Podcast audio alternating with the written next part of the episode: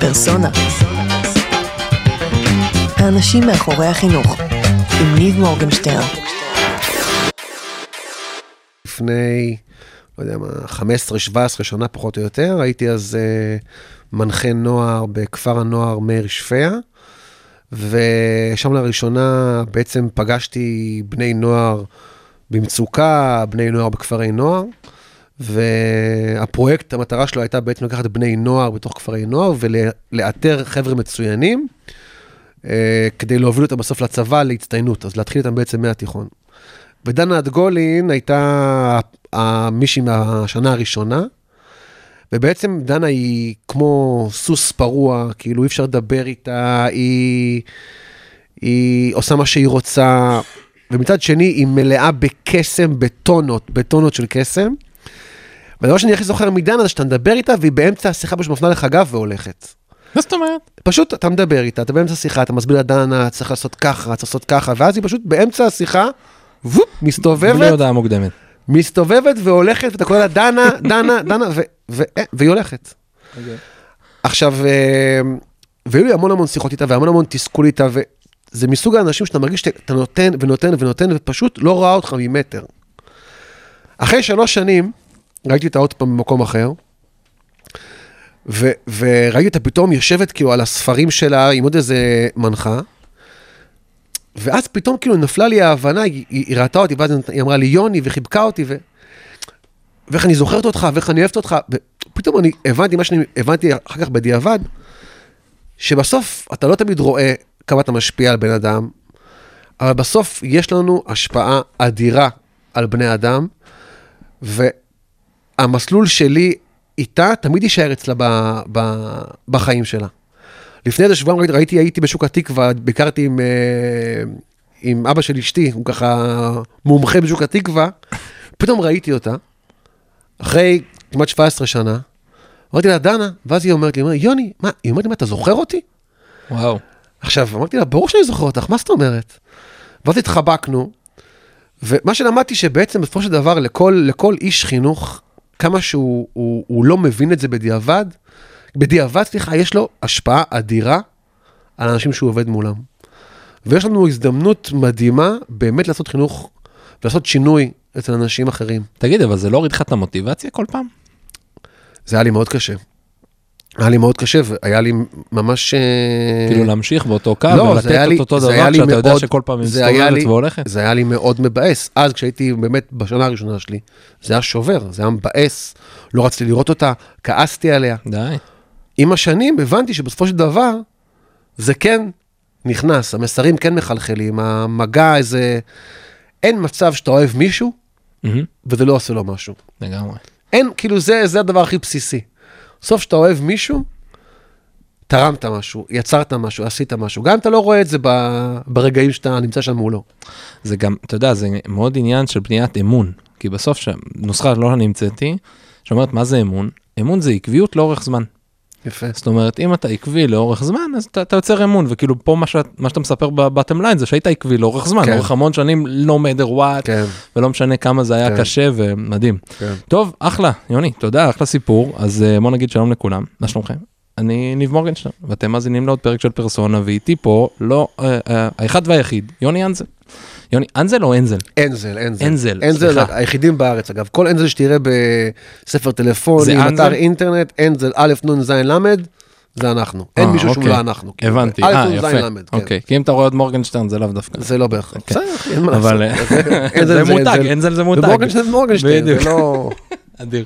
יפה. ויוני הוא ככה, היה, אה, ליווה כפרי נוער ברשת ברנקו וייס, נכון? ועשית תוכנית לפיתוח חשיבה, והיית מנהל של בית ספר דמוקרטי בשוהם, נכון? בשוהם, כן. יפה, והיום אתה מנהל אה, בית ספר כוכב הצפון, ואפשר לדבר כבר מה, אפשר להגיד מה קורה עוד רגע? אפשר להגיד, אפשר להגיד שהתקבלתי ללימודים תוכנית מנדל. תוכנית מנדל, בית ספר. מנהיגות חינוכית, ואני מעולה. בספטמבר מתחיל שם, כן. טוב, נדבר גם על זה. כן, נראה מה- אה, יהיה, נראה מה יהיה שם, אתה יודע. לגמרי.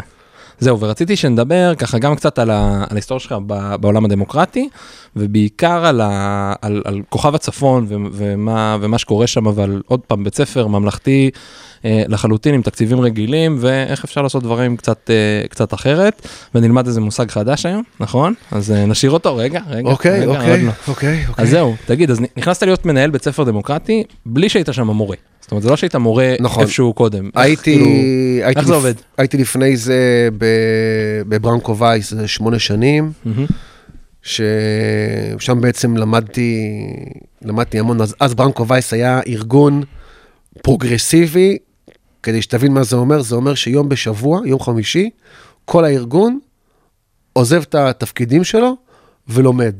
וואלה. מה שהיום כאילו נחשב, תחשוב, זה כאילו נחשב היום state of the art. מהמם. אז אז, יום בשבוע, בימי חמישי, כולם מתעסקים בסדנאות, בלמידה, מלמדים אחד את השני, אז ככה זה היה ברנקו וייס. לפני כמה שנים זה היה?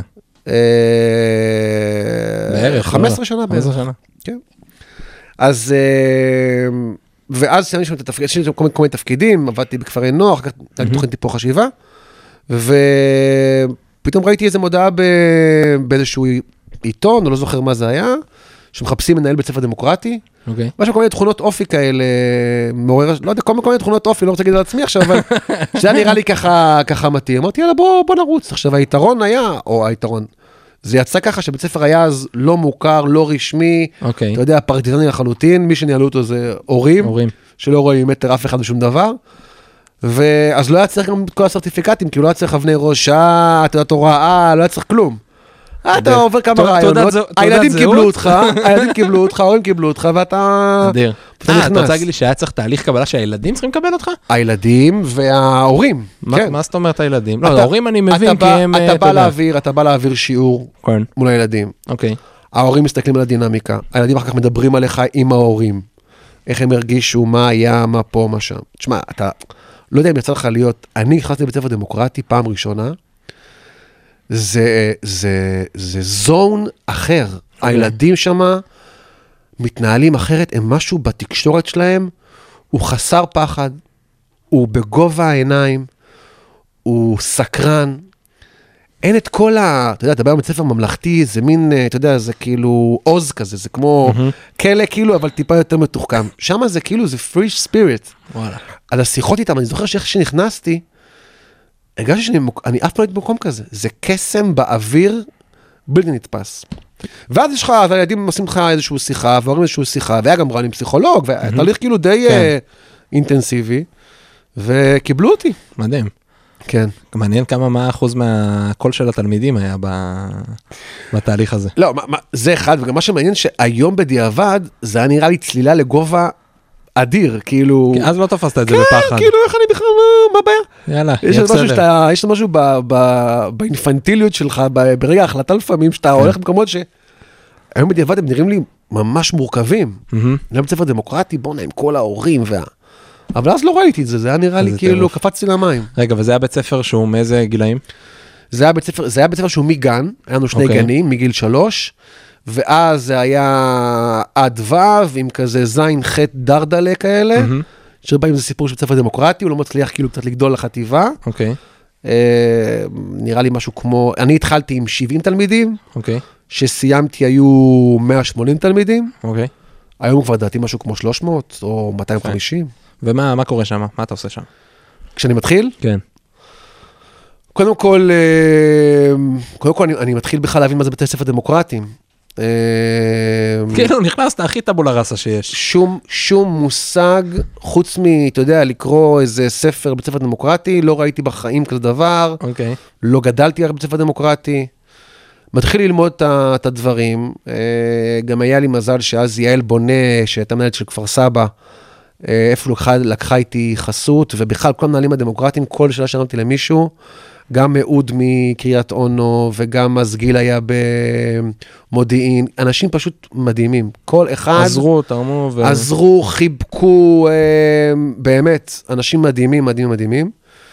והתחלתי להבין את הסדירויות, אה, מה זה אומר כל דבר. אה, חלק מהצוות כבר היה, חלק מהצוות גייסתי. אה, אבל מה זה, איך זה עובד? זאת אומרת, זה כל כך הרבה דמוקרטיה, אז מה, כל החלטה מתקבלת שם בתהליך דמוקרטי, גם בתהליכי הניהול, גם בתהליכי המורים, איך שהיה אצלך אז? אני יודע שכל בית ספר הוא קצת שונה, אני כן. אומר מה החוויה שאתה עשית. כן. אה, לא, יש, יש, מוסדות דמוקרטיים. אוקיי, יש אה, פרלמנט שמקבל אה, החלטות, יש אה, מערכת שעות שאותה ילד בעצם אה, יכול לבחור, יש אה, חונכויות, יש כל מיני הסדירויות כאלה, אבל אוקיי. כל בית ספר דמוקרטי עושה איזושהי החלטה עם עצמו, זה איזושהי דינמיקה בין ההורים לבין הצוות, לבין הילדים, לעד כמה באמת אתה לוקח את המשחק הזה באופן אמיתי. אוקיי, מה זאת אומרת? אה, זאת אומרת, אוקיי, אז מה קורה עכשיו אם ילד לא בוחר בכלל ללמוד? אוקיי. זה מקובל על בית ספר? לא מקובל על בית ספר? אז יש בתי ספר, נגיד, אנחנו היינו בבית ספר שהוא היה יחסית מדיום, אוקיי? מה זה אומר? ילד אומר? אני ניב, לא לא, רוצה זאת ללמוד. אומרת שאנחנו נגיד כן לחצנו על זה שיהיה לפחות כמה שיעורים בשפה, לפחות כמה שיעורים בחשבון, שלהורה גם כן יש say בתוך התהליך הזה, יש בתי ספר שמבחינתם אין להורה say. רק התלמיד. רק התלמיד, וזה נקי, זה קליר, זה לא... אצלנו זה היה לא בדיוק ב-100%, זאת אומרת, כן להורה הייתה השפעה, כן לחונך יש השפעה, וכן יצרנו גם תרבות כזאת שכאילו אין דבר כזה שילד לא לומד בכלל שום דבר. זה החלטות שלנו. אוקיי. אבל הוא כן יכול לבחור אם הוא עושה, אתה יודע, יותר אומנות, פחות אומנות, אה, יותר שפה, פחות שפה, יותר אנגלית, פחות אנגלית, אם הוא מתחיל אנגלית בב', הוא מתחיל אנגלית בד', היו כאילו... היה איזושהי גמישות אה, שם. תשמע, זה מדהים, אתן לך סיפור נגיד על, על, אה, על הילדים הדמוקרטיים. מהמם. הבאנו אה, חוג נוסף. אה, סתם דוגמה, אני לא זוכר מה זה, אבל נאמר קולנוע. אוקיי. עכשיו, הם- יש שבועיים של התנסות, שבהם הילדים מתנסים, ובעצם עושים אה, תהליך בחירה מושכל של התנסות. ואז... אה, מה זאת אומרת, שבועיים הם באים, מנסים, ואם אחרי שבועיים הם לא בא שבועיים, להם, הם לא רוצים, הם לי- בעצם לא שבועיים? לא, בתחילת שנה הם בעצם שבועיים תואמים מכל המערכות אוקיי. שקיימות, מכל השיעורים שקיימים, ואז הם בעצם כולל שיעורים שהם, נקרא לזה ליבה, זאת אומרת, מתמטיקה, כן, אנגלית, זאת אומרת, כן, אוקיי, כן, כן. ואז הם בעצם בונים את המערכת. אוקיי. עכשיו, אז היה איזה ילד אחד, שביחסית מהבוגרים בכיתה ו', שזה גם כן, דרך אגב, גישה מעניינת, זאת אומרת, גישה שבאה מתוך מקום של התנסות, ולא מתוך מקום, אוקיי, מה אני צריך, או מה אני חייב, נכון. או מה יעזור לי, נכון. קדימה, כאילו נגיד באוניברסיטה זה לא עובד ככה. נכון, תראה, זה, זה היה גם וגם, ילד, ילד בדמוקרטי מבין אחרי זמן די קצר, ששפה הוא צריך. זאת אומרת... אה, זה פוגע בו במקומות אחרים. כי זה גם במקומות אחרים, הוא גם רוצה, הוא רוצה לקרוא ספר, הוא כן. רוצה להבין מה קורה במשחק, הוא רוצה להבין את הקלף במונופול, הוא רוצה להבין את זה. אבל אז היה איזה ילד אחד שהבאתי להם שיעור ככה מעניין, והוא לשיעור הזה אפילו לא נכנס אפילו, לא להתנסות. אוקיי. אז אמרתי לו, אבל אה, איתמר, למה למה אתה לא נכנס אפילו להתנסות? כאילו, מה, לפחות תתנסה, איך תבחר? הוא אומר לי, תקשיב, תבין, השיעור הזה נמצא ביום שלישי בשעה 10. אני בכל מקרה בוחר שפה. עכשיו, אחרי שעתיים שפה, אני מכיר את עצמי, אני צריך לנוח, לאכול משהו, אחרי זה אני חוזר ללימודים. אם זה בעשר, לא מתאים לי. עכשיו. זה, אתה יודע, זה, זה מחשבה מדהימה של ילד. ממש. וזה ילד, אתה יודע, אינטליגנט, שלוקח לעצמו אחריות, אבל הוא כבר יודע להבין מה הוא צריך, מה הוא יכול, מתי הוא צריך רגע לאכול משהו, מתי הוא צריך לנוח. עכשיו, זה מבחינתי, אם אתה שואל אותי במילה אחת מה הקסם בחינוך הדמוקרטי, זה המקום שילדים יכולים לבחור, ואז הדברים הופכים להיות בבעלותם. זה קסם. ברגע שילד בוחר מה הוא לומד, אפילו אם זה לכאורה בוחר, או במובן מסוים רק בוחר, אבל יש פה כן. מקומות יותר גדולים של בחירה, זה מייצר איזושהי מוטיבציה פנימית אחרת. זה כאילו, זה זה לדעתי הקסם הכי גדול בחינוך הדמוקרטי. ספר על איזה קושי ממש גדול שהיה לך בבית ספר דמוקרטי. ההורים. לא, לא קשה, לא קשה, לא, לא אוקיי, קשה, לא קשה אוקיי. למצוא את אוקיי. הקושי. אני חושב שזה אחד מהקשיים. לא- לא לקח הרבה זמן לענות על זה. כן, לא, כי זה ממש, אצלי זה ממש, אה, אתה יודע, זה- זה זה פצע. איך זה בא לידי ביטוי? אמ, זה בא לידי ביטוי קודם כל בזה שאני חושב שזה, יש להורים בבית ספר דמוקרטי, באופן אינהרנטי, יש להם כוח אדיר בתוך ה-DNA של בית ספר. הם אלה שבוחרים את המורים, הם אלה שמשפיעים על התקציב, הם אלה שבוחרים אותך. אוקיי. עכשיו, אם הם אלה שבחרו אותך, אז יש לך איזשהו יש. בסמכותם גם כן. לפטר אותך באיזשהו אופן. יש תהליך מסודר אמנם, אבל כאילו בקלות יכולים לבוא הורים מוועדה X להורים בוועדה Y, ולהגיד להם ולהגיד. להם, בוא נעשה דיון כרגע על יוני, אם יוני מתאים או לא מתאים. ומה זה, זה כאילו, שאתה אומר את זה, כל זה כאילו מה, פחד? כאילו זה ממה שאתה מצייר את זה, זה נשמע כאילו לא, כמו כל- פחד, אני מפחד כל- על הכיסא שלי. לא, כל- זה לא פחד, זה... אה, אני חושב שכשאתה מחנך ילדים, אה, תחשוב שלצורך העניין אתה כרגע, אתה הורה, אוקיי? ויש ועדה שאומרת לך, אחרי כל אה, שבועיים, נגיד, בודקים את הביצועים שלך, אומרים לך, תקשיב, אתה כבר לא הורה של הילדים האלה, להתראות. אבל זה לא אותו דבר, כאילו אני מבין אותך, אבל זה לא אותו דבר. מה זאת אומרת? זה לא אותו, כאילו בכל זאת בהורות, אה, אתה יודע, עם כל זה לא, שאפשר להתווכח שלהורים הכוונה היא, להורים אין רישיון, כן, ולהוראה יש רישיון, אבל זה לא אותו דבר. החוויה היא שאתה עובד מול... אה, שאתה רוצה לעשות תהליך ולא ברור לך מה המצב שלך בכלל מחר אתה בבוקר. עובד מול, מול... אה, אתה, הלקוחות שלך זה הילדים. נכון. ו, וההורים, שהם גם סוג של לקוחות שלך, אוקיי? הם קובעים את הדרך שבה אתה מתנהל. וזה מייצר מורכבות יומיומית. אמ, כי, כי לפעמים ילד יכול לחזור משיעור ולהיות מאוד מאוד פגוע. אוקיי. ולספר סיפור על המורה. עכשיו, היום אני יכול להגיד לך, כמי שכבר באמת, נגיד, נמצא בכל מיני מערכות חינוכיות, הסיפור שילד מספר הוא סיפור מאוד מאוד סובייקטיבי. מאוד סובייקטיבי. כן. עכשיו, ברגע שהסיפור הזה הופך למציאות אצל ההורה, קשה וה- לשנות אותה. וההורה פועל רגשית אל מול אותה מציאות, ויש לו יכולת השפעה על איש החינוך שעומד מולו, זה מייצר מתחים מאוד קשים. כי אז אני כאיש חינוך, אני כל הזמן נמצא באיזשהו מקום כזה, כל דבר שאמרתי, כל דבר שעשיתי, כל דבר, כל, כל דבר כזה יכול בסוף להיות משהו שיכול להזיק לי באופן מיידי. וזה מייצר מורכבות מאוד גדולה. ואיזה דברים אתה לקחת משם, כאילו, אתה לוקח משם הלאה? העולם הדמוקרטי. לא, אתה יודע מה, אני רוצה לפני זה לשאול איזה דברים אתה לא לוקח. איזה דברים אתה אומר, וואי, זה כאילו, עשינו 1, 2, 3, 4, וככה זה עובד, ואני ממש לא רוצה... תראה, תראה, קודם כל, אני יכול להגיד לך, גם עם מה שאמרתי עכשיו לגבי ההורים, גם למדתי המון על עבודה עם הורים. ולמדתי המון מה נכון ומה פחות נכון. אה, אתה שואל אותי מה אני לא לוקח? לא לוקח, כן. נלך רגע מה... רע לטוב. תראה, אז אה, אני קודם כל חושב, אה, סליחה שאני אומר אותם דברים, אבל אני חושב שכן, בסופו של דבר, השותפות בין הורים לבין צוות צריכה להיות מאוד מאוד מסוימת. אני חושב שצוות חינוכי צריך להוביל מוסד, ולא הורים צריכים להוביל מוסד. אני חושב שזה מייצר בלבול מאוד לא נכון ולא נקי. ו... זה השפיע גם על המורים? מאוד משפיע על המורים. אני חושב שצוות חינוכי, כדי להיות צוות חינוכי מקצועי וחזק, צריך להיות מי שמוביל את הדרך, וצריך לשתף את ההורים במקומות מאוד מסוימים. אבל המקצוען, המשפיע, המוביל, צריך להיות הצוות החינוכי. זה משהו שאני לא לוקח. אני נגיד, אה, שמתי גבולות מאוד ברורים, נכון להיום, בכוכב הצפון. בתפקיד השני שלי בכוכב הצפון.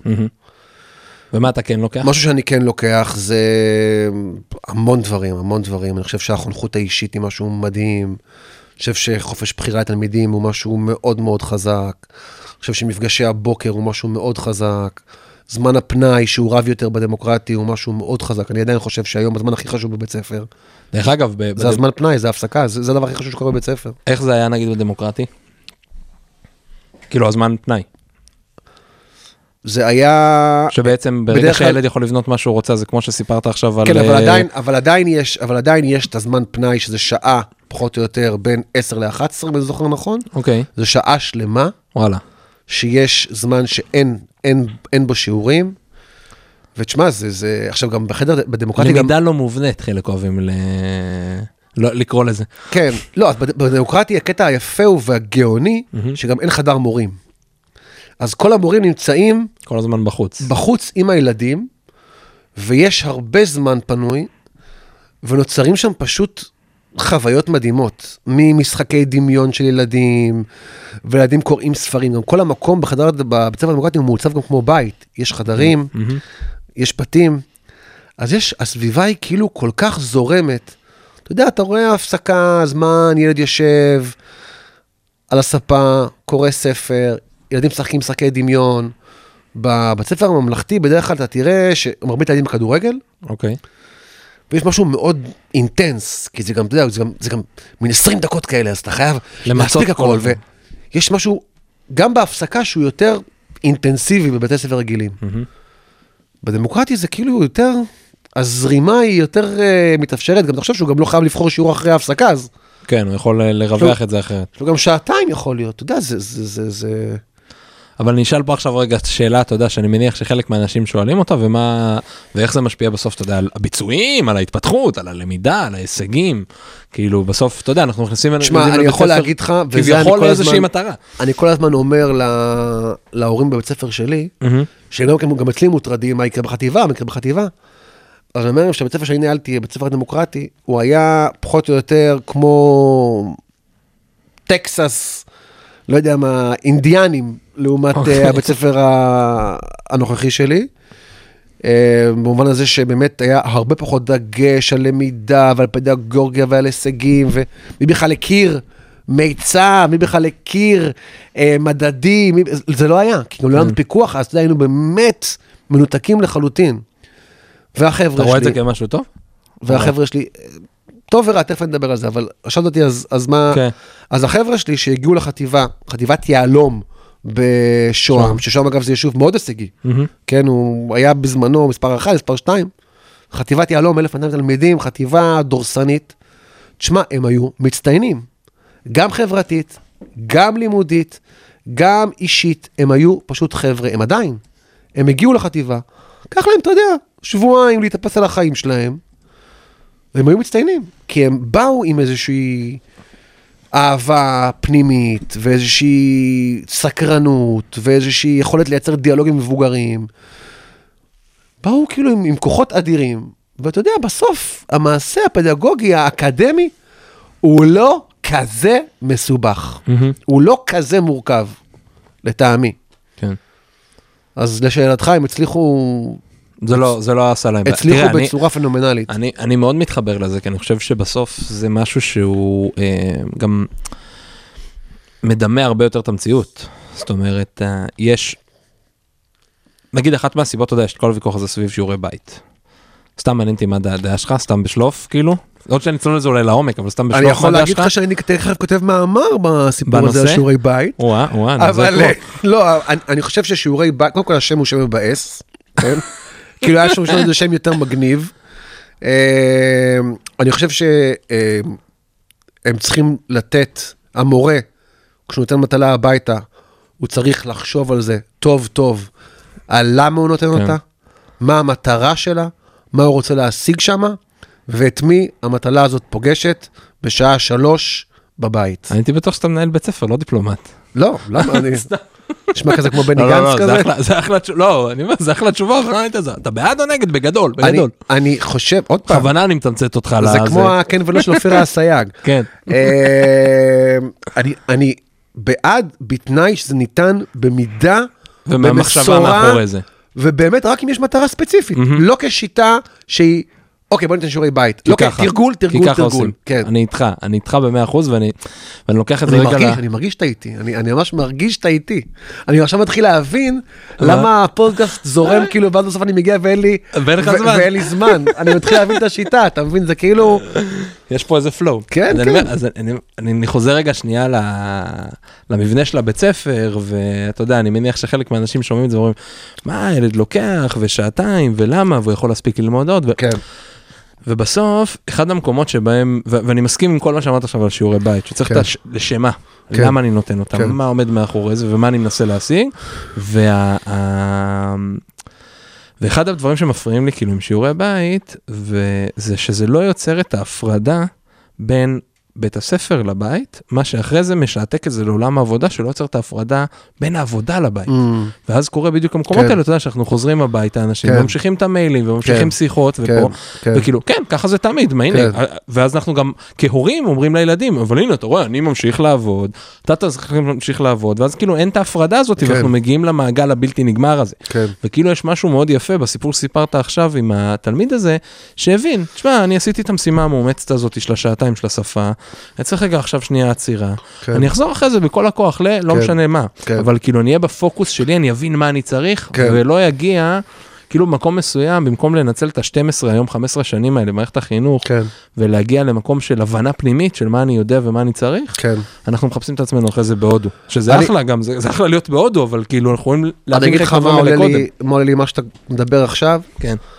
שאני חושב שאנחנו איפשהו אה, לא נותנים מספיק מקום ל-well-being שלנו כבני אדם, וזה מתחיל, זה מתחיל בעצם מגילאים מאוד נמוכים, שבעצם המסגרות בסוף לא משרתות את בני האדם, הם, הם נועדו כדי ליצור להם איזושהי מסגרת ששומרת עליהם, אבל זה לא באמת, כאילו, ה-well-being הוא לפעמים מונח זניח.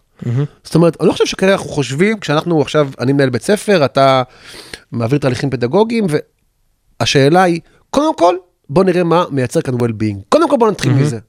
זה לא הקודם כל, זה לא ראשית הדברים.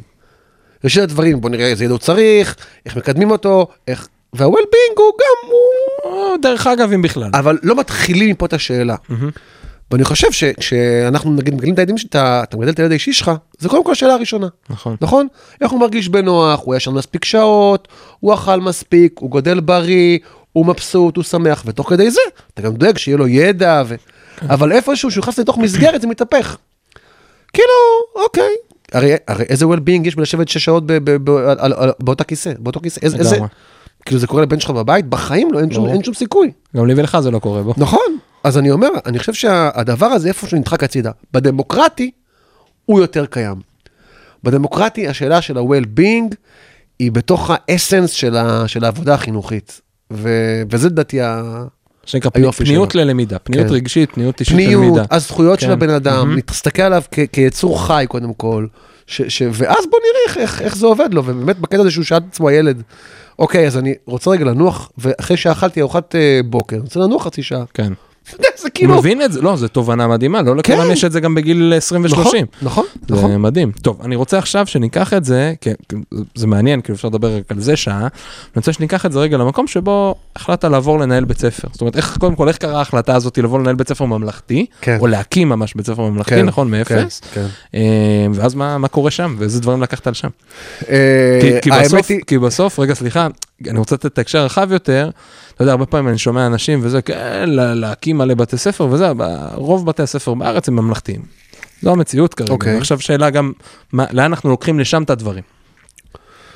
אה, איבדתי אותך באיזשהו מקום, מה- הייתה השאלה? לא? משנה, עזוב, נחזור. לא, אני זוכר ששאלת אותי, התחלת השאלה, איך איך הגעתי איך לשם? הגעת בכלל לנהל... אה, זהו, אחר כך כבר כן. לא זוכר מה שאלת אותי, אה, לא. חשוב. אבל אתה תשאל אותי עוד פעם.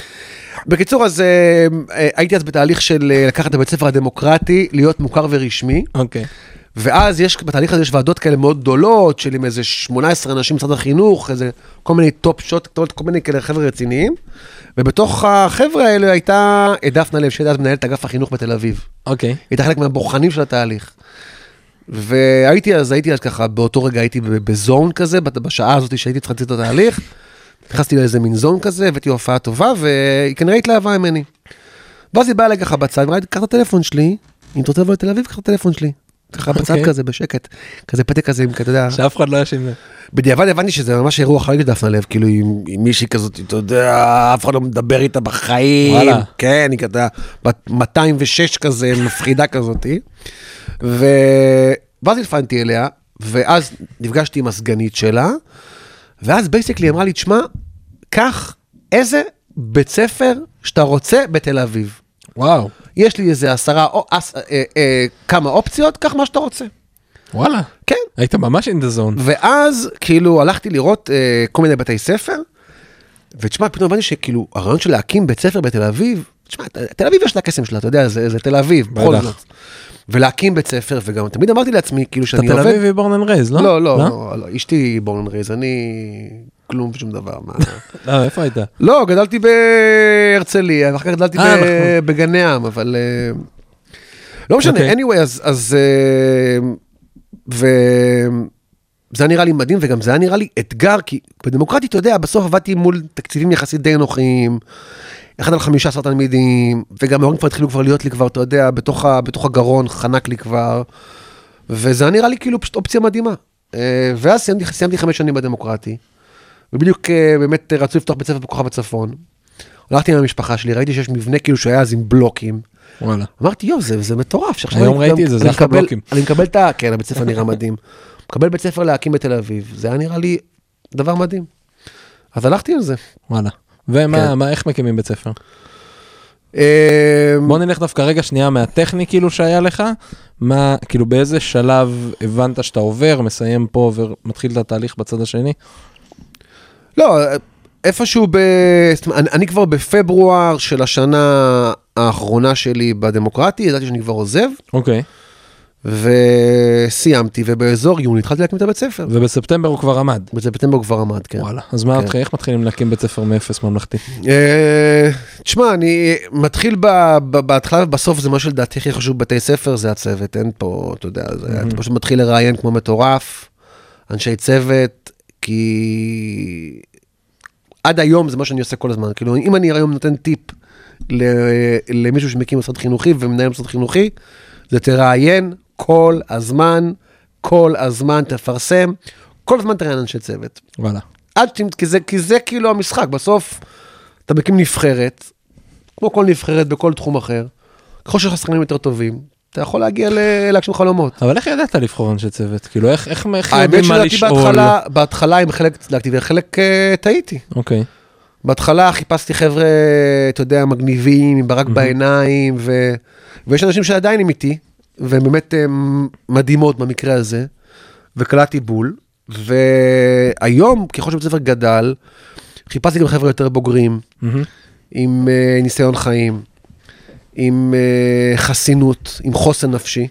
ואתה חושב שזה נכון ההתפתחות הזאת, או שבדיעבד היית מביא אותם כבר בהתחלה? אני לא ידעתי, באתי מהדמוקרטי, לא ידעתי מה צריך? עד כמה התפקיד של מחנכת כיתה בישראל הוא תפקיד שדורש חוסן, דורש כתפיים, דורש אה, עומק רגשי, אה, דורש יכולת ורסטילית של ג'ינגול, של כל כך הרבה תהליכים בו זמנית. זה באמת, אני היום מצדיע, מצדיע לכל המחנכות והמחנכים באשר הם בישראל. זה תפקיד כל כך מורכב. כאילו, כדי להיות מחנכת מעולה, את באמת צריכה להיות מישהי באמת עם כל כך הרבה איכויות, באותו רגע נתון. אה, אני באמת, אה, זה, זה אנשים מרגשים, זה... המעשה החינוכי, לחנך כיתה, זה באמת... כשאתה רואה את זה קורה ואתה רואה מישהי שעושה את זה טוב, זה, זה פשוט מרגש עד דמעות, באמת. אני איתך. ובוא ניתן רגע כן טיפים למנהלי בתי ספר שמראיינים, כי אתה אומר שאחד, כשאתה בא להקים בית ספר חדש, אז תראיין כמו מטורף, או תראייני כמו מטורפת, וכל הזמן. אתה אומר כל הזמן, כל הזמן, חפש אנשים. כל מה, הזמן- איך מחפשים אנשים? כל הזמן לפרסם, יש לי מודעה שרצה כל שבוע מחדש, יש לי מישהו שאחראי כל הזמן להריץ אותה מחדש כל שבוע. זה הוידאו שלך, נכון? יש לך אה, וידאו כזה. לפרסם וידאו באתר ההסתדרות, בפייסבוק, כל הזמן לפרסם. כל הזמן להשמיע רעשים, כל הזמן לשאול חברים. כל- זה פשוט, זה פשוט ואז חלק, הגיע לך בן אדם. זה חלק מהמשרה שלך. מה אתה מחפש? תראה, אני- אני קודם כל מחפש אנשים אינטליגנטים, שאני יכול שמעניין אותי לדבר איתם. אתה יודע שיש איזה משהו ב... ב- בשיח, בשיחה. בשיח, אני מחפש קסם. אה, אה, נחפש ברק. והיום, המרכיב שהוספתי, זה, זה כמה מרכיבים, זה חוסן. זאת אומרת, אני יודע שהוא עכשיו הולך להיכנס לתהליך של מורכבות רגשית אדירה. אה, אני כבר מסתכל על איך ההורים יתפסו אותו. אה, אני מסביר לו גם, אני, אני בכוונה, אני מפחיד אותו, אל מול המשימה. מהמם. אני אומר לו כמה זה קשה, אני מסביר לו כמה זה הולך להיות uh, מורכב. אני כמובן מדבר עם ממליצים, שזה לדעתי אין דבר יותר חשוב מזה. וואלה. לשמוע מה אתה שואל ממליצים? איך הבן אדם. איך אתה יודע, אתה יודע, מישהו נותן לך ממליץ כי לא, הוא אז אני, אז. אני, אז אני בדרך כלל מחפש כאילו מנהלים לשעבר, לא ממליץ חבר. אוקיי. כאילו, אה, מה הארגון האחרון שעבדת? מי המנהל האחרון שעבד מולך? ואז אוקיי. מנהל, אתה יודע, יש, אני מניח, איזושהי, איזושהי הוגנות בין מנהלים. אה, כאילו, אני מקווה כן. שזה ככה. מהמם. בדרך כלל זה, זה מרכיב חשוב. יש איזה שאלה מיוחדת שאתה שואל? וגם צריך להגיד, גם שאחרי שנה אני נפרד מאנשים. וואלה. זה לא... מהמם. ברור.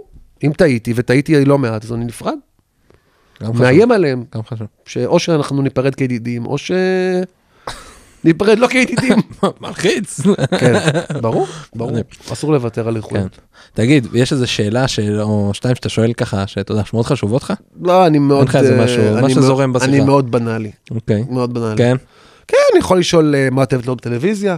כאילו, אוקיי. נגיד, זו השאלה הכי יצירתית שלי. לא, אבל אין לי שאלות יצירתיות. כאילו, אוקיי. אתה בסוף, אתה בסוף מחפש לראות בן אדם, וזה כמו דייט. אוקיי. אתה יודע, או שאתה מרגיש משהו, או שאתה לא מרגיש משהו. טוב, חוץ מצוות, מה הדבר הבא? מה עושים עם אה, הצוות? יש צוות, תראה, אני, גייסת. אני, אני יכול להגיד לך שמבחינת uh, התפיסה החינוכית שלי השתנתה. זאת אומרת, uh, בהתחלה באתי והיה לי כל מיני uh, מחשבות על uh, PBL ועל למידה חדשנית ועל טכנולוגיה ואייפדים וכאילו זה היה הקיק שלי. מהמם. היום, אה, כאילו, מה שאני מסתכל עליו זה, זה אה, שהתהליכים שאני הייתי רוצה שהצוות שלי יוביל מול התלמידים, האם ואיך אני כמנהל מוביל אותם מול הצוות. אתן לך דוגמה. אוקיי. אוקיי? יש היום כל מיני Buzzwords למידה דיפרנציאלית. נכון, מה הרעיון בלמידה- בלמידה דיפרנציאלית? בעצם בוא ניקח עכשיו את, ה, את הכיתה שלי, יש כל מיני צרכים שמה, ואיך אני יכול בשיעור אחד או בשבוע אחד לתת מענה לכל מיני צרכים. נכון, ההוא חזק במתמטיקה, ההוא יש לו קשיים בכתיבה, ההוא יש לו בעיית קשב וריכוז, ואיך אני יכול לייצר מעשה חינוכי שמתאים גם לחזקים, גם לחלשים, גם למשועממים, גם ל... נכון? אבל על פי רוב, כשאתה מגיע לראות השתלמות בית ספר, כולם עושים אותו דבר. אז כאילו, ההשתלמות היא למידה דיפרנציאלית, כן. אבל כולם רואים אותה מצגת, וכאילו, אתה מניח שכולם בדיוק באותו... באותו. בא- באותו, כן. באותו עמוד.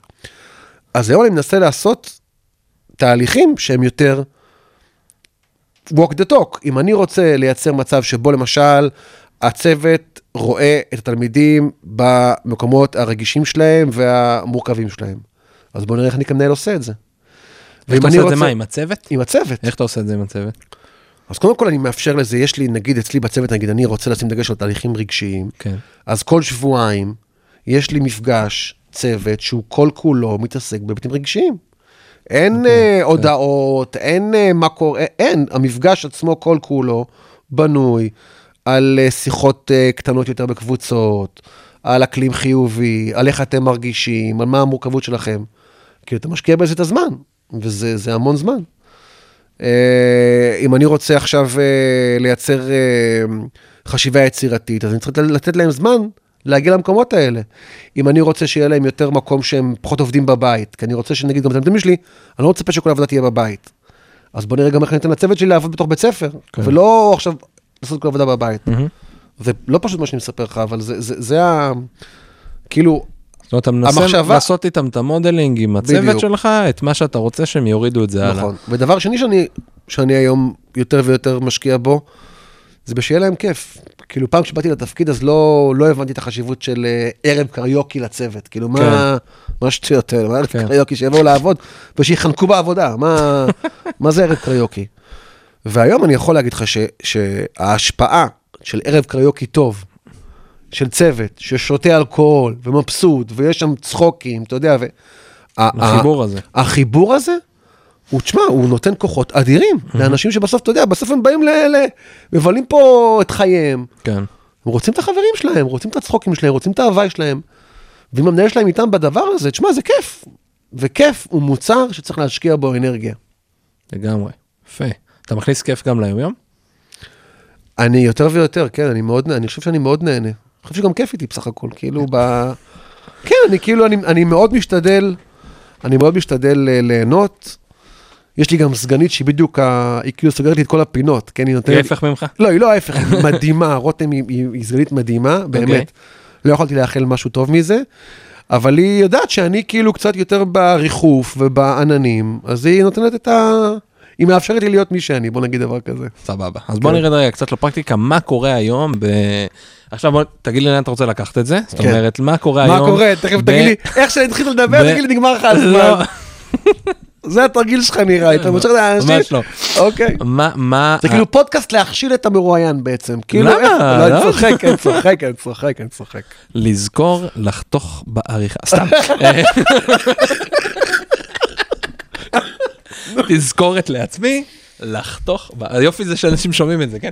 אה, לא, אני רוצה לשאול עכשיו, כאילו דיברנו ככה קצת על המסביב זה, מה קורה היום, מיוחד היום בכוכב הצפון, כי הרי אנחנו הכרנו דרך השיתוף פעולה המדהים הזה של אננס, אה, אננס! וואו! עם גוגל, נכון? כן. עם משפחה עם גישה. כן, אה, וגוגל, זה אנחנו. אנחנו בעצם, אני ואתה זה בעצם אנס וגוגל. אם אתה רוצה להגדיר אותנו, אנגוגל, כן. גול- גוגל נס. אנס וגוגל, זה... לגמרי. אז אה, ו... ו... ואז עשינו את האירוע הזה עם סמינר הקיבוצים, שעוד כן. לא יצא לאוויר העולם הפרק, אבל הוא יצא. ו, אה, ושם אתה נתת, כאילו בדיוק בזמן שאתה נתת את ההרצאה שלך, את השבע דקות שלך, אז אני. הלכתי, הלכתי לישון. תודה. רבה. הלכתי, הלכתי להביא, לא, הלכתי להביא, כן, כי לא היה לי כן, כיסא, כן, הלכתי כן, להביא כן. איזה שולחן, משהו כדי שיהיה מה לשבת, ברור. לישון, סתם. ואז מה קורה היום בכוכב הצפון? מה זה למידה היברידית? אמרנו חייבים לדבר על כן, זה. כן, כן, אז, אז take it away מאיפה שבא לך, לא יודע. אז, אז אני, אה, כשניסיתי להסביר להורים מה, מה, מה קורה? מה אני עושה בבית ספר כוכב הצפון, אז אה, אה, עלה לי איזשהו מושג שאני חושב שהוא הוא די קל להבין אותו, והוא באמת מבחינתי רלוונטי ואמיתי, וקראתי לזה למידה היברידית, או בית ספר היברידי. אוקיי. עכשיו, אני חושב שאנחנו באמת בתקופה שהיא בין החינוך הישן לחינוך החדש. מה זאת אומרת? החינוך הישן, כולנו מכירים. הייתה הנחה, עד לפני 20 שנה פחות או יותר, שאם יש לך היום יכולת קריאה, כתיבה, מתמטיקה, אנגלית, אתה מגיע לאקדמיה ואתה מסודר. כן. זה פחות או יותר, כאילו ה... The three R's, reading, writing, arithmetics, whatever, זה כאילו הייתה התפיסה. כן. ו- ובאמת, אם אתה חושב היום מה משרד החינוך בודק, מה הוא בודק? הוא בודק כתיבה, קריאה, אה, הבנת הנקרא, מתמטיקה, אנגלית, זה מה שהוא בודק. בסדר? זאת אומרת, זה לא איזושהי הבלחה. כן. ואתה יודע, ואומרים, what you assess is what you get, מה שאתה מעריך זה. מה שאתה מגיע, אוקיי? אבל העולם, אתה היום קורא כל, אה, כל אחד יודע שיש את ה... אתה יודע, העולם מתפתח, והיום חברות לא מחפשות רק מישהו שיודע לכתוב ולקרוא. הן מחפשות collaboration, communication, creativity, critical thinking, כל ה-4 C's האלה, ו- ו- ואת זה בעצם אף אחד לא בודק. זאת אומרת, אני כמערכת חינוך, אף אחד לא ישאל אותי, תגיד, איך לא- רמת שיתוף הפעולה בין התלמידים? ה-collaboration, אמ, אז, אז באמת אף אחד לא בודק אותך על הדברים האלה. עכשיו, אבל אם אתה רוצה להיות צוות חינוכי שהוא רלוונטי למה שקורה במאה ה-21, ואתה מבין שבסוף בן אדם, אם הוא לא יודע לעבוד בצוות, אם הוא לא יודע לייצר רעיון, אם הוא לא הופך מצרכן ידע ליצרן של ידע, אז הוא לא מעניין, הוא לא מעניין. אז, אז אתה אמור לייצר את הדברים האלה, ואתה אמור למדוד את הדברים האלה. אז בית ספר כוכב הצפון משקיע בזה הרבה מאוד אנרגיה. בלמידה עם תוצר, בלמידה באמצעות פרויקטים, בהערכה שהיא הערכה דיאלוגית ולא הערכה מספרית. אה, אוקיי, בוא בוא נדבר קצת על... זאת אומרת, אתה אומר, העולם ההיברידי, זאת אומרת, מה שזה אומר, בית ספר היברידי או או למידה היברידית, היא כזו שמחברת כאילו בין העולמות, היא מחברת נכון, בין נכון, לא. התחומים, נקרא לזה הרכים יותר, שיתוף פעולה, יצירתיות וכן הלאה, ועוד, לבין הדברים שהם ידע יותר. זאת אומרת, לבין מיומנויות ויכולות לבין ידע. נכון. ל- ידע או, באמת שחלקם גם מיומנויות. מיומנ- לא, לא, קריאה זה ה- מיומנות, כתיבה זה מיומנות, אה, כאילו... אני חושב שמבחינתי חינוך היברידי בעצם לוקח את מה שהיה מקובל ונדרש עד עכשיו, מהמם. ומוסיף לזה את מה שקורה ב- בתקופה הנוכחית, שמבינים ש, שרק המיומנויות חשובות, עוד פעם, קריאה כן. וכתיבה, אני לא, לא מקל ראש בזה, ברור. אבל זה כבר לא מספיק, מהמם. ואני חייב לראות איך אני מאמן את הילדים שלי בעוד מיומנויות. אני כבר לא מדבר על זה שכבר היום, אתה יודע, היום ילד שכיח יכול להגיע הביתה, ופחות או יותר משעה 4 עד שעה 6 בערב, הוא לא רואה אף אחד, כן. הוא מול המחשב, ו, ואם הוא לא מתאמן בעבודה בצוות, או בתקשורת, או בחשיבה יצירתית בבית ספר, אני לא יודע איפה הוא יתאמן בזה. ואיך עושים את זה? אז התחלתי להגיד ש... ש... רגע, זה התחיל, כאילו התפיסה הזאתי, סליחה רגע עוד שעה לפני, התפיסה הזאתי התחילה כאילו מ-day one של הבית ספר? כן. או שזה משהו ש... כאילו לא. זה מ-day one מה שהכווין אותך? מ-day one הבנתי שאני רוצה לפתח את ה... מה שנקרא את ה-21st century skills, Skills. כאילו. אה, זה היה לי ברור. אה, בהתחלה עבדתי הרבה בעצם עם למידה באמצעות פרויקטים. אה, שאיך ידעת לעשות את זה? עזרו לי. אה, המכון לחינוך דמוקרטי, בחור בשם יעקב, מהמם, אה, עבד איתי וככה תמך בתוך התהליך הזה בי ובצוות. אחר כך הבנו מהר מאוד שכל הלמידה שהיא בסוף מכוונת לציון, היא גם כן פוגמת, אז את הלמידה הדיאלוגית, שבעצם זה אומר שיש שבעה, שמונה מפגשים אישיים במהלך שנה, שבו המורה יושב עם התלמיד וממש מברר איתו מה הוא יודע, מה הוא לא יודע, ממפה איתו את הידע ומציב איתו ביחד מטרות. אה, איך, איך עושים את זה? אתה יכול לתת דוגמה ממש פרקטית? בוא ננסה להוריד את זה בפרקטיקה. הנה, אני כן. תלמיד, אני ניב, אני, אני, אתה יוני המחנכת שלי, המחנך שלי. נתתי לך. עכשיו טקסט עם שאלות, כן. אוקיי? קראת את הטקסט, כן. אתה משיב על השאלות. מהמם. ואז אתה יושב איתי, ואני יכול להקשיב לך קורא, ולשאול אותך, לב- לברר איתך ביחד איך הייתה הקריאה, את אוקיי. הקריאה המצרפת, הקריאה רצוף, איך, איך, איך קראת? אחר כך אתה, אני רואה את השאלות שלך, ואנחנו נעבור לשאלות, ותגיד לי, ואני אגיד לך שכאן טעית, וכאן צדקת, ובסך הכל, בסך הכל, אני חושב שאתה קורא מצוין, אבל בקטע של כתיבה, אתה עוד צריך להשתפר, הכתיבה היא לא מספיק מפורטת, לא מספיק עמוקה, וככל שאנחנו נגדל ב, ב, בתהליך הזה, אתה כבר תגיד לי. אני אשאל אותך את השאלה הבאה, האם לדעתך העבודה שעשית היא העבודה הטובה ביותר שאתה יכול לעשות? אתה תגיד לי, כן או לא. ואם אוקיי. כן, בוא תסביר לי למה לא. אה, בוא תסביר לי למה, למה, למה אתה חושב שכן. יש לזה עוד תהליכים שבהם גם תלמיד משאב תלמיד. מהמם. הקבוצה נותנת משאב לתלמידים. וככל שאתה הולך ו- ומתחיל לחפש עוד ועוד דרכים, אתה רואה שיש עוד דרכים להערכה מעבר לציון ספציפי. כן. שבסוף הציון הוא לא דבר, הוא לא דבר השכיח, אלא אנחנו כל היום חיים עם משוב, אתה יודע. הילד שלך למד לאכול, אתה אומר לו, היי, רגע, בסדר, אוי, איזה כן. יופי, אוי, מהמם. ניסוי וטעייה ומישוב חיובי מהסביבה. ולאט לאט זה, אתה יודע, זה, זה מתחדד. איך אה, היית ממליץ אם יש עכשיו אה, מורה או מנהלת בית ספר שרוצה ליישם לצורך העניין הערכה דיאלוגית כזאת שאתה אומר מאיפה היית ממליץ להתחיל? תראה, אני אה, חסיד של אה, הדרכה צה"לית בצה"ל, הייתי אה, מש"ק הדרכה בצה"ל, אוקיי. ויש לי איזו שטיפת מוח כזאת, שכאילו זה צרוב לי כל דיון, כל זה, לא משנה מה קורה. אני תמיד מתחיל עם מטרות. אוקיי. אז השאלה מה המטרה? אני יכול להגיד לך שאני, כשחשבתי על זה, אז המטרה שלי הייתה לייצר תהליך משמעותי.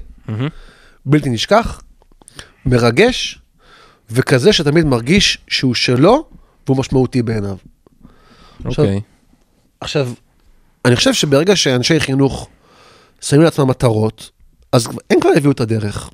אה, אני לא חושב שיש רק דרך אחת, יש אין ספור דרכים. ובכל זאת. התחמקתי מהשאלה, אתה אומר. כן. כן. אז מה הייתה השאלה? איך, איך עושים השאלה את זה? הייתה עכשיו מקשיב כאילו בסוף אנחנו מנסים גם להוריד קצת את הדברים לפרקטיקה. כן, אומר, שיהיה... עכשיו, עכשיו. מקשיבה, מקשיבה, מנהלת, כן. נגיד מהוד השרון, כן, סתם דוגמה. אה, סתם דוגמה, כן, היי מירב, כן.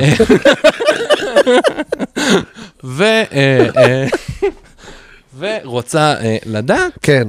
איך אני רוצה הערכה דיאלוגית, אני מאמינה, אני חושב, אוקיי. באותן מטרות כמו שלך, אני רוצה אוקיי. תהליך משמעותי, מאמינה שהציונים זה לא כן. הכל, ורוצה תהליך למידה יותר מזה, מה אני עושה עכשיו? יש לי צוות של מורים, בית ספר קיים, מה עושים? אני חושב, אני חושב ש... אה, ש... קודם כל, אחרי שהיא באמת הגדירה את המטרות לתהליך כזה, היא יושבת עם הצוות שלה ומנסה לייצר תהליך. וקודם כל צריך לראות מה מפריע בזה. הדבר הראשון שמפריע לדעתי זה הציונים. הדבר השני שמפריע זה דרכי הערכה. אם דרכי הערכה הם רק בסוף אה, מיפוי של אה, מבחן, אז זה מגביל אותנו. והדבר הנוסף הוא שצריך לייצר רצועות של זמן שמאפשרות דיאלוג. אוקיי. צריך לגנוב פה זמן, אתה צריך זמן לזה. אנחנו גנבנו את זה מהפרטני, גנבנו את זה מכל מיני שיעור, גנבנו זמן, בסוף, צריך, אוקיי. בסוף זה המון זמן. כן. צריך שכל מורה יפגש עם כל התלמידים שבע פעמים. שבע בשנה. פעמים בשנה. אז צריך קודם כל לשים את הזמן בתוך המערכת. זה מה זה 20 דקות חצי שעה לפחות. אה, כן, זה 20 דקות חצי שעה, בדיוק. כן. תשמע, אתה אתה רואה את המטריקס. מדהים, מדהים. בדיוק 20 דקות חצי שעה. שמע, אה, תשמע. תלך ילד, תשאל אותך, מירב, תשאלי את אה, ניב, מה עושים. אז צריך לזה זמן. צריך לייצר תהליך הכשרה לזה. אני אומר לך, אני חייב לעסוק בחינוך יום אחד. כן. אולי נעסוק בחינוך יום כן. אחד. טוב, בוא, בוא, מה עוד? מה? זהו. לא, אתה תשמע? לא, פשוט זה, זה, זה, זה, זה, אני לא יודע לאיזה, לאיזה רזולוציות לרדת. כן. לאיזה רצועות אתה חושב, תשתי אותך? נראה לי, נראה לי המצב קפה, אבל אנחנו ביום כיף של הקריוקי סך הכל. לא. זה מקסים. מקסים. אוקיי, מה עוד? אז דיברנו ככה קצת על הערכה. אמ, איזה עוד דברים מיוחדים אתה חושב שאתה יכול לתת כן בעולם הקצת יותר פרקטי של או נשאל את זה אחרת. בסוף, מה קורה מיוחד בכוכב הצפון, שהוא עוד פעם, בית ספר רגיל לחלוטין, זה איך הזמנים אצלכם נגיד? איך היום מסודר? הוא עדיין עם 20 דקות הפסקה וכולי? לא, יש לנו, אה, אנחנו קודם כל כל יום נפתח ברצועה של בוקר של שעה שלמה, שבה בעצם כאילו לא מלמדים, אין חוברות, אלא כל, ה, כל השאלה היא בעצם איך מייצרים אקלים חיובי ונוח ורגוע ומאפשר לתלמידים. אוקיי, אז מה קורה אה, שם נגיד לדוגמה? זה יכול להיות מהמקום הכי בנאלי של מה עשיתם בסוף שבוע, אוקיי, עד uh, מעגלי הקשבה, uh, uh, יצירה של uh, uh, הקראה של סיפורים, uh, משחקי חברה. והמורים בונים את זה כאילו מראש? המורים בונים את זה, יש להם גם ליווי בתוך הדבר הזה, מהמם. אבל זה של מי? של היועצת, של הרכזת הפדגוגית, uh, של, אתה יודע, של עבודה בקושי הם עושים. אה, אבל זו אמירה שלנו שקודם כל, קודם כל צריך להתחיל באיזה משהו שהוא יותר מתעסק באמת באקלים ובשייכות. דבר שני, יש אה, מפגשים אישיים שכבר הזכרתי אותם הרגע. יש אה, זמן פנאי שהוא הרבה יותר אה, אה, ארוך ממה שקורה בדרך כלל, יש לנו כמעט, כמו שאמרתי לפני זה, יש לנו כמעט שעה.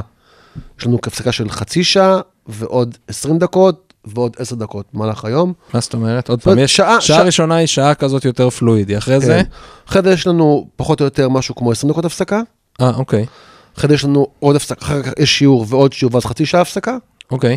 ואז עוד עשר דקות הפסקה. זאת אומרת, סך הכל יש משהו כמו שעה של זמן של הפסקות במהלך היום. אה, ביום רגיל משמונה עד אחת וחצי, כן? כן, אוקיי. כן, כן. אה, אגב, תלמידים כאילו יכולים להישאר בכיתות אצלנו, יש לנו יתרון שבית ספר הוא בית ספר שקוף, אז יש איזושהי לפעמים איזו חרדה כזאת שכשיש צלצול אז כולם צריכים לצאת מה- לצאת- לצאת לצאת מהכיתה. כן.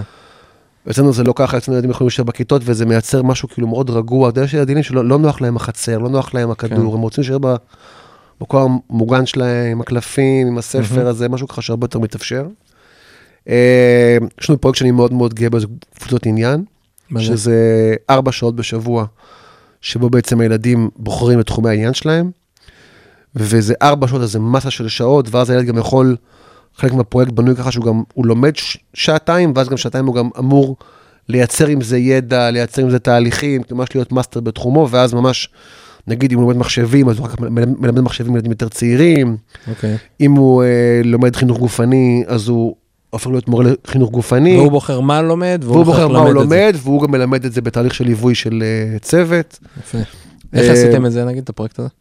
גנבנו שעות במקומות אחרים. אוקיי. לא, אבל איך מובילים אותו? זאת אומרת, אני חושב שאחד הבעיות זה, זה לא רק, אמ, אחד האתגרים כאילו של מנהלים זה לא רק אה, למצוא את השעות, כמו גם לדעת איך לעשות כאילו את הליווי והתהליך של זה. כן, אז תראה, פה מה שעשינו, קודם כל, באמת איתרנו אנשים שהם מאסטרים בתחומם. מהמם. לא כולם הם מהצוות, אלא אוקיי. גם יש אנשים שהם באמת, אתה יודע, אנשי קולנוע, אנשי מהמם. תיאטרון. מומחי תוכן. מומחי תוכן.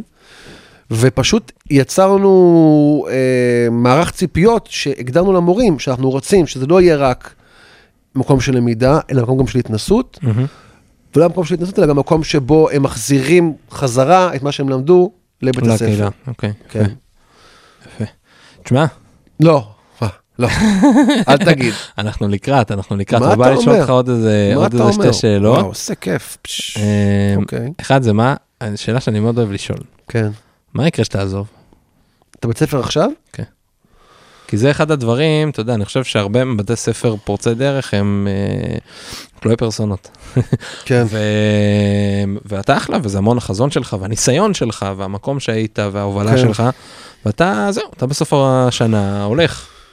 בסדר, אתה תהיה זמין בטלפונים, הכל נורא נורא נחמד. כן. בסוף ייכנס מישהו או מישהי, תראה, והם מובילים את אני- ה show. אני, אה, אני חושב שנורא תלוי מי ייכנס.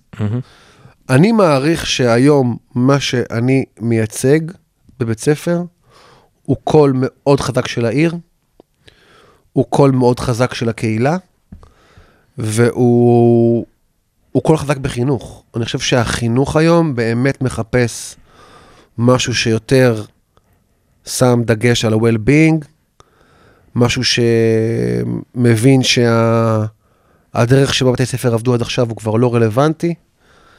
אה, משהו שמבין שהחינוך חייב להיות יותר יצירתי. ויכול להיות שיעשו את זה אחרת מיוני, אבל אני באמת חושב שזה, זה, זה, המנהלים שעובדים היום בבתי ספר, לפחות בתל אביב, בחוויה שלי, מחפשים את המקום שאני הייתי בו. אה, אני אולי קול מסוים, אבל יש קולות מאוד מאוד דומים לי, גם בתי ספר לידי, אתה יודע, אה, צוקי אבי, ונופי ים, ויהודה מכבי, ובבלי, ובתי ספר שהם בסוף מחפשים את המקום הזה, זה לא... אז זה לא יהיה יוני, זה יהיה, אתה יודע, שם אחר. אבל uh, אני כן מאוד אופטימי לגבי החינוך, אני חושב שאנשים מחפשים את, ה, את, ה, את המקום הזה, ואני חושב שגם הצוות שיישאר בבית ספר, הוא בהחלט uh, מדבר את הקולות האלה שלי. אז במובן הזה נשארים הרבה אנשים שמאמינים מה שאני מאמין בו. אוקיי, יפה. ועוד שאלה שמעניינת אותי, ב... כי הרבה פעמים מדברים בתוך בתי הספר, יש מגבלות. מגבלות של מפקחת, מגבלות של כסף, מגבלות של הורים, מגבלות... יש משהו שאתה מרגיש שהגביל אותך בלהגשים איזשהו רעיון? זאת אומרת, ברור שהיו איזה שהם מגבלות, ויש כן. משהו שאתה אומר, וואי, כן. לא, זה... אם רק היה לי עוד, אה, לא יודע מה, מיליון שקל, אם רק היה לי עוד ארבע, ארבע שעות, אם רק היה לי את זה, אז... אני חושב שהיום אני יותר ויותר מבין שה... האתגר הוא ל... ל... לגייס צוות איכותי, וזה למדתי הרבה מברק ברבי, גם שליווה היה פה אותי, בפודקאסט. מהמם. ברק ברבי, אני זוכר שפעם אחת באתי להראות לו איזשהו תהליך שהוא תהליך לא טוב בבית ספר, אוקיי. ואז הוא, הוא יושב איתי, והוא אומר, וואי, תשמע, מדהים. וואו, תשמע, זה מדהים, מדהים, מדהים, מדהים. ומה שלמדתי מברק, זה שאנשים צריכים שתתלהב מהם, אבל לא באופן, באופן אמיתי. כן. ואני חושב שהתפקיד שלי כמנהל, זה להראות לאנשים שעובדים איתי, כמה הם מיוחדים, כמה הם מדהימים, כמה אני מעריך את מה שהם עושים. כי באמת, אני בסופו של דבר חושב שהמעשה החינוכי הוא לא, הוא לא בשמיים. מהמם. בסוף זה אה, בני אדם שאוהבים בני אדם, ומנסים ככל שבכוחם להצמיח אותם ולעזור להם. ואתה יודע, בסוף, אתה יודע, PBL, ממילל, 4Cs, 3Rs, לא יודע. טכניקות. כן, בסוף אתה צריך ש... אז אתה, התפקיד שלך כמנהל בית ספר, הוא להעביר את המסר הזה לאנשי הצוות, ולנסות לראות איך אתה מצמיח אותם. ולא כל כך משנה לאן. והם כבר יצמיחו את התלמידים שלהם. אז כאילו, זה התובנה שלי. מגניב. ושאלה אחרונה, אוקיי. אחרונה באמת. הפעם זה באמת אחרונה? זו באמת אחרונה, וזו השאלה שאני שואל את כולם בסוף. אוקיי, אוקיי. אה, והיא נורא מעניינת במקרה שלך, כי היית פעם וחצי במקום הזה, ואתה יוצא עכשיו למנדל, שלא הספקנו להרחיב עליו, לבריאות, והיא, אם לא היו לך מגבלות זמן ותקציב, איזה בית ספר היית פותח? תחול מה שאתה רוצה. עכשיו אתה יוצא למנדל בדיוק, הרבה מתוך מנדל זה הרי אה, לחקור ו- וללמוד ולהיכנס למקום כן. שלך, והרבה מקימים שם דברים מדהימים. כן. תשמע, אם לא היה לי בעיות של אה, אה, תקציב, אה, תראה, אני חייב להגיד לך שאני מרגיש בכוכב הצפון, הגשמתי הרבה מאוד בחלומות שלי, כאילו, לא היה לי שום מגבלה תקציבית שהיא זו שמנעה ממני להגיע למה שרציתי. וגם ככל שהתבגרתי, הבנתי, אייפד, זה לא, אמרתי לך, החלום, בסוף החלומות הם מאוד פשוטים. מהמם. כאילו, זה לא הכסף שעוצרים בעדך. אה, אני חושב שדרוש יותר אומץ, למשל. כאילו, אה, צריך יותר ביצים, צריך יותר לחשוב איך עובד מול ההורים, צריך יותר לצאת שיתופי פעולה, אבל זה לא כסף שהפריע לי או מפריע לי לעשות את ה... אני חושב שהיום, נגיד, אם אני אה, אפתח יותר, אם אני אפתח בית ספר נוסף, אמרתי, גם אין לך הגבלה של זמן. לא, אז אני חושב ש, שחשוב לי מאוד, נגיד, להבין מי המנהל אגף חינוך, מי המפקח, מי הפרטנרים שלי. אוקיי. כאילו, ולראות אם הפרטנרים שלי מתאימים ל, ל, לאידיאלים שלי. היום בתל אביב זה היה לי בול. מהמם. היום בתל אביב, האנשים שעבדו איתי, גם יואנה המפקחת, גם שירלי, גם לאה, אה, גם ברק ברבי, גם הקולגות שלי, היו אנשים שאפשרו לי להיות מי שאני.